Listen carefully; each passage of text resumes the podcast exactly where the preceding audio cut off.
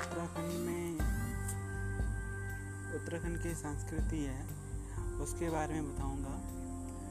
मैं उत्तराखंड के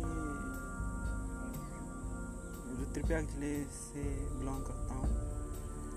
एक छोटा ही ज़िला है जिसकी चार तहसीलें हैं और मैं मुख्य मठ में रहता हूँ।